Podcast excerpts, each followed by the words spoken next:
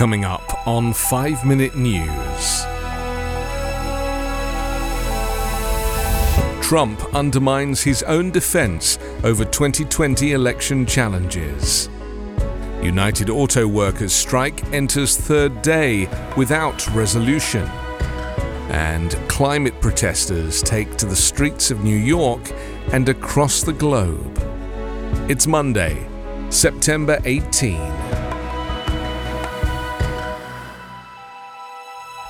I'm Anthony Davis. Disgraced, twice impeached former President Donald Trump said he dismissed the views of his own lawyers in continuing to challenge his 2020 defeat because he did not respect them, saying in an interview aired yesterday that he had made up his own mind that the election had been rigged, a false claim that he continues to make. Trump, the frontrunner for the Republican nomination to take on Democratic President Joe Biden, is now facing four concurrent criminal prosecutions, including two involving his attempts to overturn his 2020 loss to Biden. It was my decision, Trump told NBC's Meet the Press program, that the election was rigged against him, adding that he relied heavily upon his own instincts in coming to that conclusion. Trump has continued to make false claims that the election was stolen from him through widespread voting fraud. Asked why he dismissed the views of lawyers in the White House and his campaign that he had lost the election, Trump responded, Because I didn't respect them. Trump singled out former U.S. Attorney General William Barr, who told him that he had lost the election, as one of the lawyers whose advice he did not follow. Trump has pleaded not guilty in all four criminal cases, including a federal prosecution in Washington and a Georgia state indictment that involved his attempts to recruit a slate of phony electors for congressional certification of the 2020 election results. His comments on Sunday could undermine one of his possible legal defenses that he relied on the advice of his lawyers in continuing to challenge his defeat. U.S. courts threw out dozens of legal challenges from Trump's campaign and allies following the 2020 election. The United Auto Workers strike against the Detroit 3 automakers entered its third day yesterday with no immediate resolution on the horizon. Union negotiators and representatives of General Motors, Ford, and Stellantis were set to resume talks starting on Sunday, following the start of the most ambitious U.S. industrial labor action in decades. This is the first time the UAW has gone on strike against all three automakers simultaneously. The coordinated strike comes at a time when Americans' approval of labor unions is at its highest point in decades, even as membership of unions remains largely unchanged.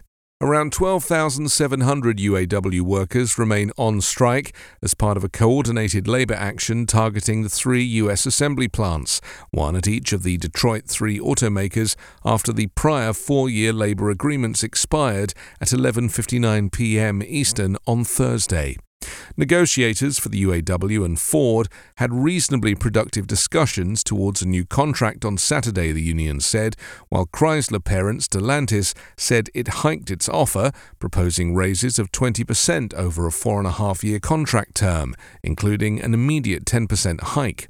That matched proposals from GM and Ford. The proposals are about half the 40% wage hike the UAW is demanding through 2027, including an immediate 20% boost. President Joe Biden, who has signaled support for the union's efforts, has had acting Labor Secretary Julie Su and advisor Gene Sperling speaking to the UAW and the automakers during the talks. An administration official said on Sunday that Biden believes new agreements with the automakers should ensure that jobs going forward are good middle class jobs. Thousands of protesters kicked off Climate Week and filled the streets of Midtown Manhattan on Sunday ahead of the UN General Assembly this week, calling for President Joe Biden and world leaders to end fossil fuel use.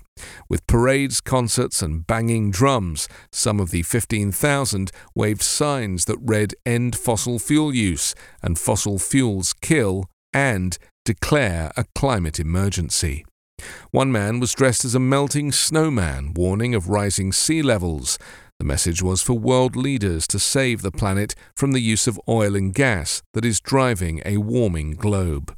Sunday's protests were part of a week long international effort by Climate Group, a non profit whose purpose is to drive climate change action and stop global warming, with more than 500 protests planned in the US, Germany, England, South Korea, India, and elsewhere, totaling 54 countries. Organisers of the protests expect a global turnout of more than a million people. Scientists believe that greenhouse gases caused by burning fossil fuels are warming the world and causing severe weather, such as more intense hurricanes, heat waves, floods, wildfires, and droughts. Reduction in CO2 or carbon dioxide emissions are a key element in abating climate change. The demonstrations take place two months before this year's UN COP28 climate summit, where more than 80 countries plan to push for a global agreement to gradually phase out coal, oil, and gas. A recent UN report warned the world was on a dangerous track towards severe global warming and said more action was needed on all fronts, including a drastic drop in coal fueled power use by 2030. Meanwhile, California Governor Gavin Newsom said he would sign legislation that would require large companies to disclose their carbon footprints, potentially putting the state ahead of federal regulators on managing corporate climate risks. 5 Minute News is an evergreen podcast covering politics, inequality, health, and climate, delivering independent, unbiased, and essential world news daily.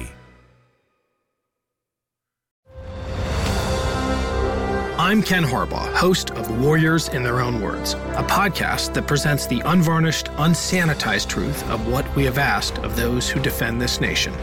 As a country, we need these stories more than ever. Stories from Americans who have borne the battle, including 30 year old remastered interviews with veterans from World War I recounting their time in the trenches of Europe and with veterans from World War II, Korea, Vietnam, and from our most recent conflicts in Iraq, Afghanistan, and other battlefields Americans may never have heard of. Hear their stories by listening to Warriors in Their Own Words wherever you find podcasts.